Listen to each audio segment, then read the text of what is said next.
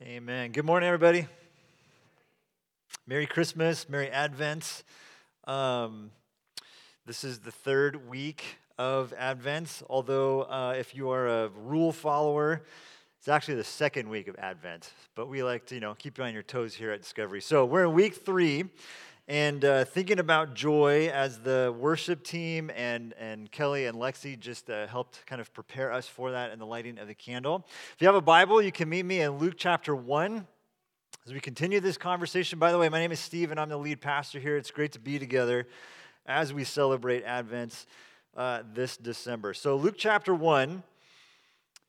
Uh, beginning in verse 67, although we're going to be all over chapter 1 in our in our time together here this morning. Verse 67 His father Zechariah, his here is John the Baptist. If you're familiar with the, the uh, New Testament story, the, the Jesus story, John the Baptist was the forerunner, right? The one who prepared the way for Jesus' ministry. His father, Zechariah, after his birth, was filled with the Holy Spirit and prophesied, Praise to the Lord, the God of Israel, because he has come to his people and redeemed them. He has raised up a horn of salvation for us in the house of his servant David, as he said through his holy prophets of long ago. Salvation from our enemies and from the hand of all who hate us, to show mercy to our ancestors and to remember his holy covenants, the oath he swore to our father Abraham, and to rescue us from the hand of our enemies and to enable us to serve him without fear in holiness and righteousness before him all of our days. And you, my child, you will be called a prophet of the Most High.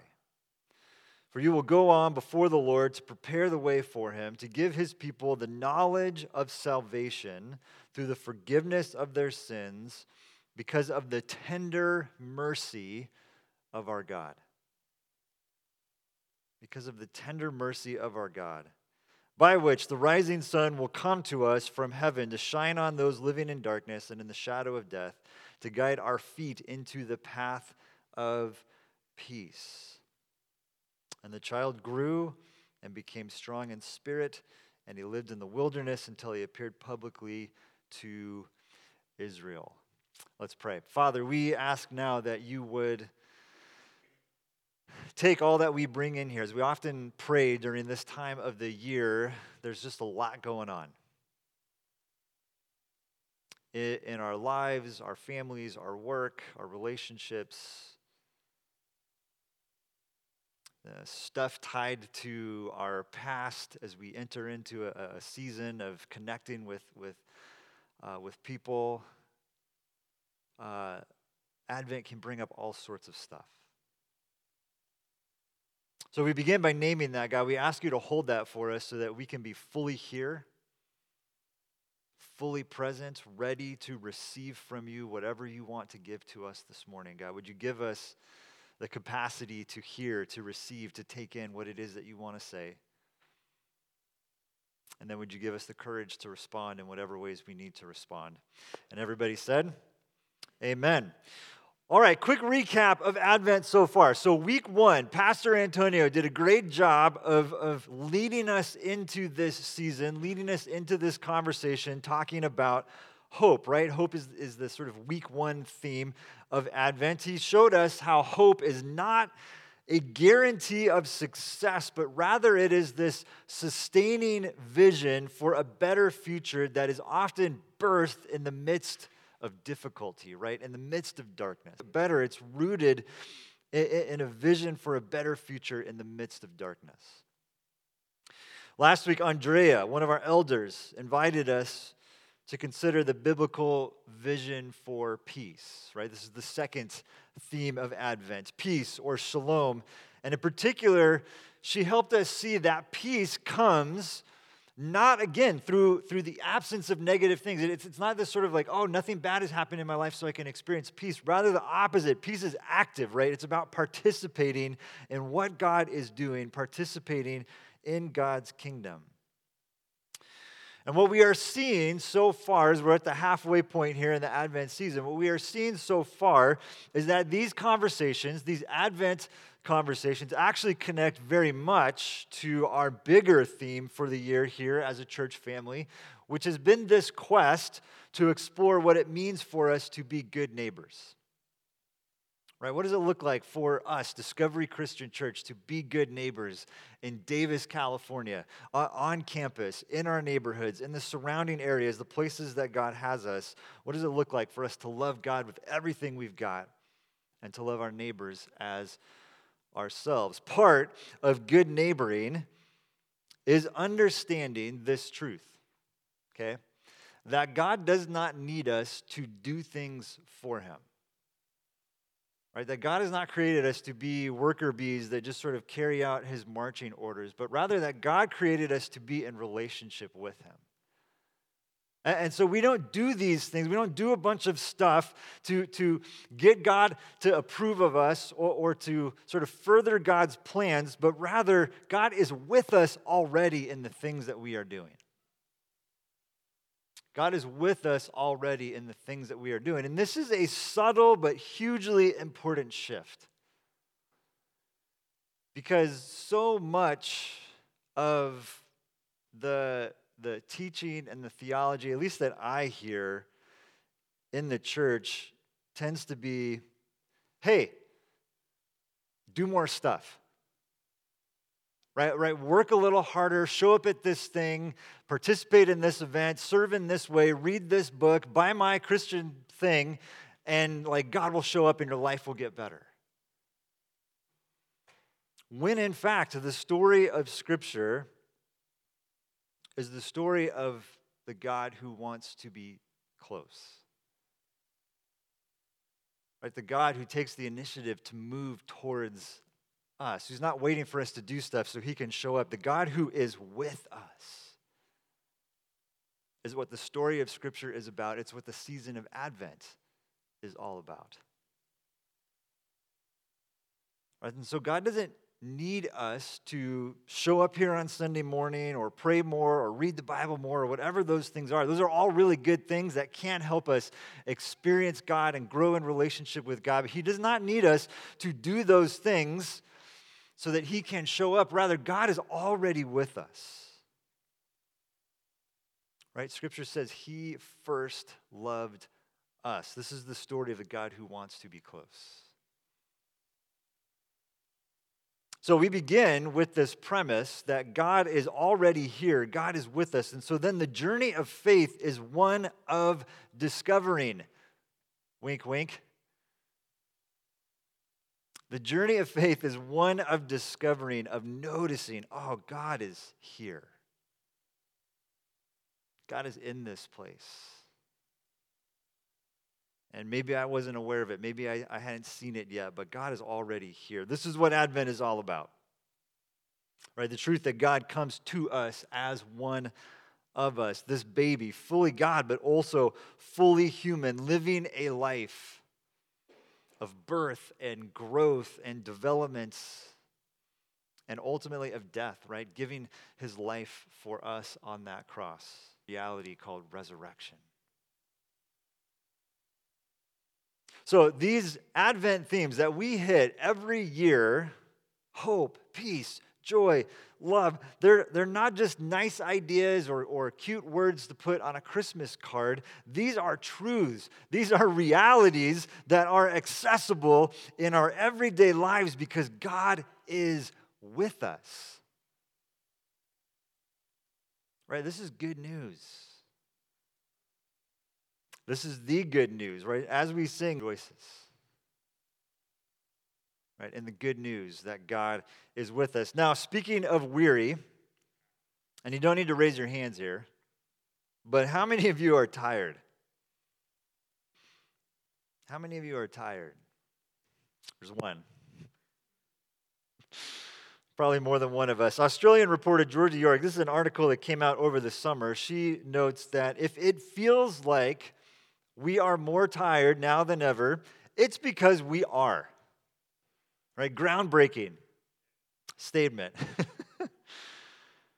Adults are twice as likely to be experiencing constant exhaustion as they were 20 years ago, according to a Pew Research study. Same study shows that burnout is also at record highs, with 52% of adults reporting feelings of chronic exhaustion and anxiety over the past year. We're tired. Now, there are different kinds of tiredness. Maybe you are physically tired, and there's, there's like different sides of this, right? Like, there's the physically tired of, like, I just worked out, which is actually kind of a nice physically tired, at least in my opinion. But then there's like the physically tired of, I haven't slept enough, uh, I haven't been eating well, or whatever those things are, right? Where you can feel that your body is not 100%. Maybe you're emotionally tired. Maybe you've been carrying some stress, dealing with difficult people, having a lot of hard conversations. Maybe even parenting. Maybe you're emotionally tired. Maybe you're mentally tired. Right? All the students said amen. Studying, working on a big project, maybe you're in the midst of processing a major decision, you're tapped out mentally, right?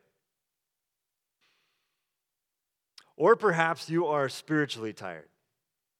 We're going to talk more about this one here in just a moment. There are all these different ways that we can be tired. And when we are tired, and this is just me speaking from my own personal experience, but when we are tired, one of the first things to go is joy. When we're tired, one of the first things to go is joy. And this is, is an issue I would even say this is dangerous because joy is so intimately connected to loving God with all of our heart, soul, mind, and strength, and loving our neighbors as ourselves. As the Old Testament writer says, the joy of the Lord is our strength. And so the question for us this morning is in a place of tiredness and fatigue, what does it look like to experience the joy of the Lord that is our strength? I think Zechariah's story, Zechariah and his wife Elizabeth, their story has a lot to speak to this. So, again, if you have your Bible open, Luke chapter 1, we, we started in verse 67, which is Zechariah's song. One of the interesting things in Luke chapter 1 is as people, namely Mary and Zechariah, have these incredible experiences where God breaks in and tells them, Hey, you're part of this big salvation story that I am telling. One of their almost immediate responses to that is to sing. And again, I want you to hold on to that thought because we will come back to it here in just a moment. But let's start now in verse 5, where we are introduced to Zechariah for the first time. In the time of Herod, king of Judea, there was a priest. A priest, so someone who led the people in worship. His wife Elizabeth was also a descendant of Aaron. Both of them were righteous in the sight of God, observing all the Lord's commands and decrees blamelessly.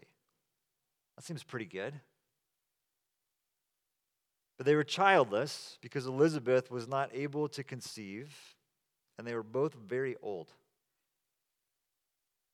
Now, first thing I want us to see here is Luke names the larger political context. He's, he's not super overt about this, but he does it several times in the first couple chapters of his account of the life of Jesus, because one of the things that Luke wants his readers, his original audience to see is this contrast that he will, uh, leaders, the telling of the story. The, this contrast between the political uh, leaders and powers of that day and age and King Jesus. They are very different, is the short Cliff Notes version of that story.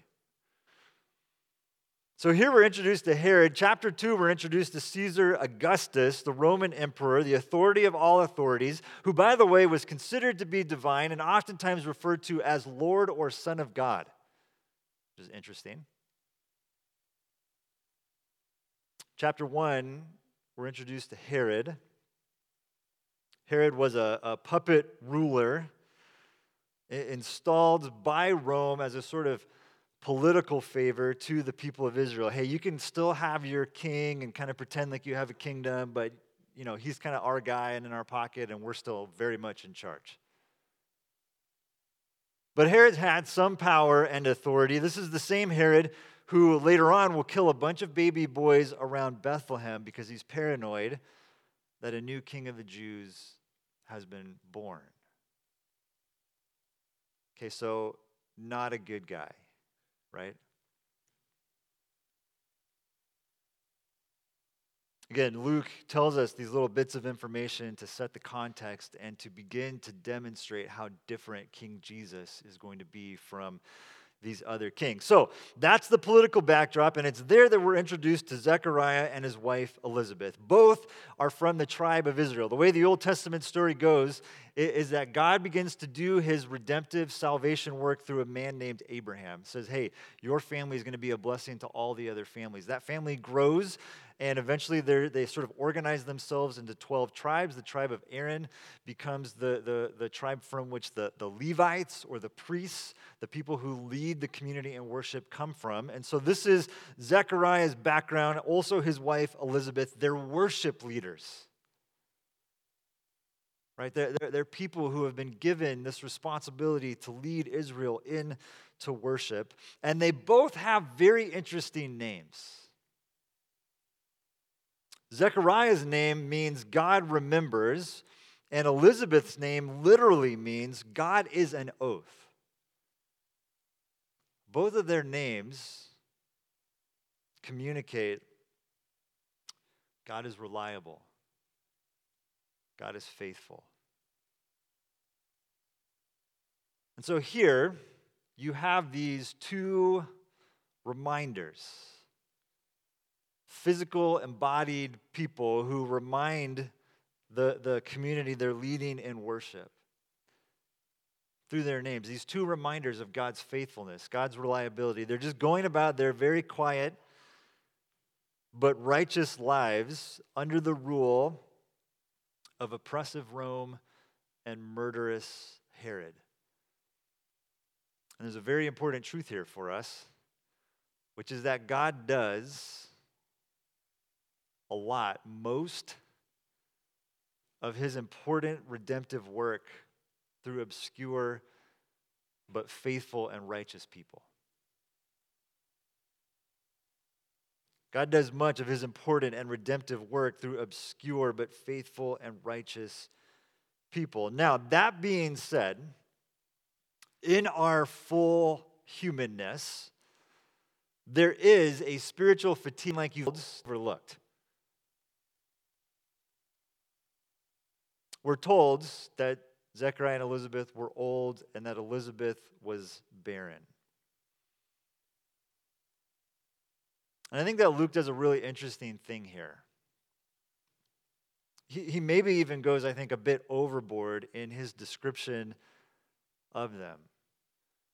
Right? Righteous, blameless in the sight of the Lord, because I think he's pushing on some buttons. Barrenness would have been interpreted as evidence that something is not right here. Right? Evidence of sin unrighteousness. Obviously, you did something wrong. That's why you have not been able to conceive. And so, this description of Zechariah and Elizabeth, it would have caused some cognitive dissonance for the average Israelite. Hey, wait, they're, they're blameless and righteous and doing the right thing, and they're worship leaders, but they can't have kids. This doesn't make sense to us. How does this work? But Luke's point here, which, by the way, is very much in line with the overwhelming teaching of Scripture. His point is that being good never guarantees that you get good results. The good news of Scripture, the good news of Jesus is not that if you are good enough, good things will happen to you. In fact, oftentimes the, the stories of Scripture reveal that, that it's almost the opposite. Right? That some of the most upright, blameless, righteous people go through some of the most difficult things in Scripture. Sometimes you do everything right and you are old and barren and overlooked and you feel forgotten even if your name means God remembers. God is faithful. Now, barrenness is a theme in Scripture. Sarah, the wife of Abraham, so going all the way back again to the beginning of the story. Hannah, who becomes the mother of Samuel. Elizabeth here, who will become the mother of John the Baptist. All of them were not able to conceive. Now, the takeaway here is not, hey, just wait long enough and God will give you what you want. The takeaway here is this God loves impossible situations. God loves impossible situations. The story of Scripture, again, is all about God overcoming the, the longest of odds, the most incredible circumstances to bring about salvation and redemption, which is where this story is going. But here, at the beginning, I want us to feel the fatigue of Zechariah and Elizabeth. That tiredness that comes with doing the right thing and not getting what you want. God, I'm serving you. I'm leading these people in worship. I'm doing all this stuff. I'm blameless. I'm righteous. And things are still hard. What's up with that? Anybody been there?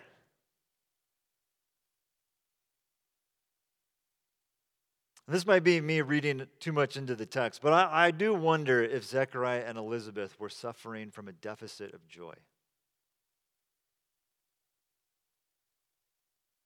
Things had not gone the way that they expected. And so, in this place, right, just going through the routine, yet another time for Zechariah to go to the temple and do the thing that he was supposed to do. He sort of by luck ends up being the one who's, who's going to go in to light the incense. And it's in that place that an angel of the Lord appears to him, standing at the right side of the altar of incense. And when Zechariah saw him, he was startled and gripped with fear. This is a very common response to seeing an angel pop up in your everyday life.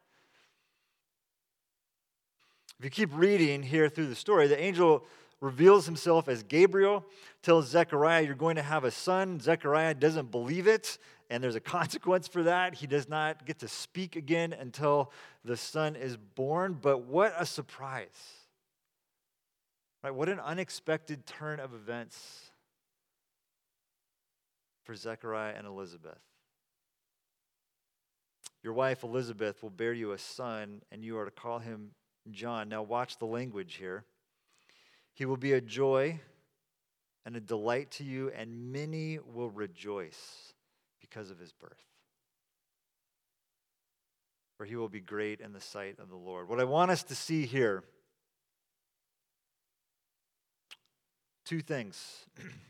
One, in, in the midst of their faithful, overlooked lives, something new and fresh interrupts the old pattern. Something new and fresh interrupts the old pattern, and the response is joy. And then, second, joy comes not because they got what they wanted, joy comes because they receive God's surprising, saving, tender mercy. this is this is what we see, I think, reflected in Zechariah's song. When he can finally speak again, he bursts out into a song. And it's interesting because there, there's all these things going on in this psalm, all of them uh, having to do with, with the big Advent themes, right? There's hope about living I- I under oppression. There's peace that comes from trusting the big story of salvation that God is telling. We see the power of remembering who God is and what He has done, which connects back to their names. And we see the joy of receiving the tender mercy of God. This is mentioned two times in the song. God surprised Zechariah and Elizabeth and he interrupted their fatigue with his tender mercy. He reminded them of his goodness and the truth that new things can come out of the old. Right? This is a foreshadowing of the gospel, right? That resurrection is possible, that God loves impossible situations. That life comes from death. That God's mercy really is new every morning.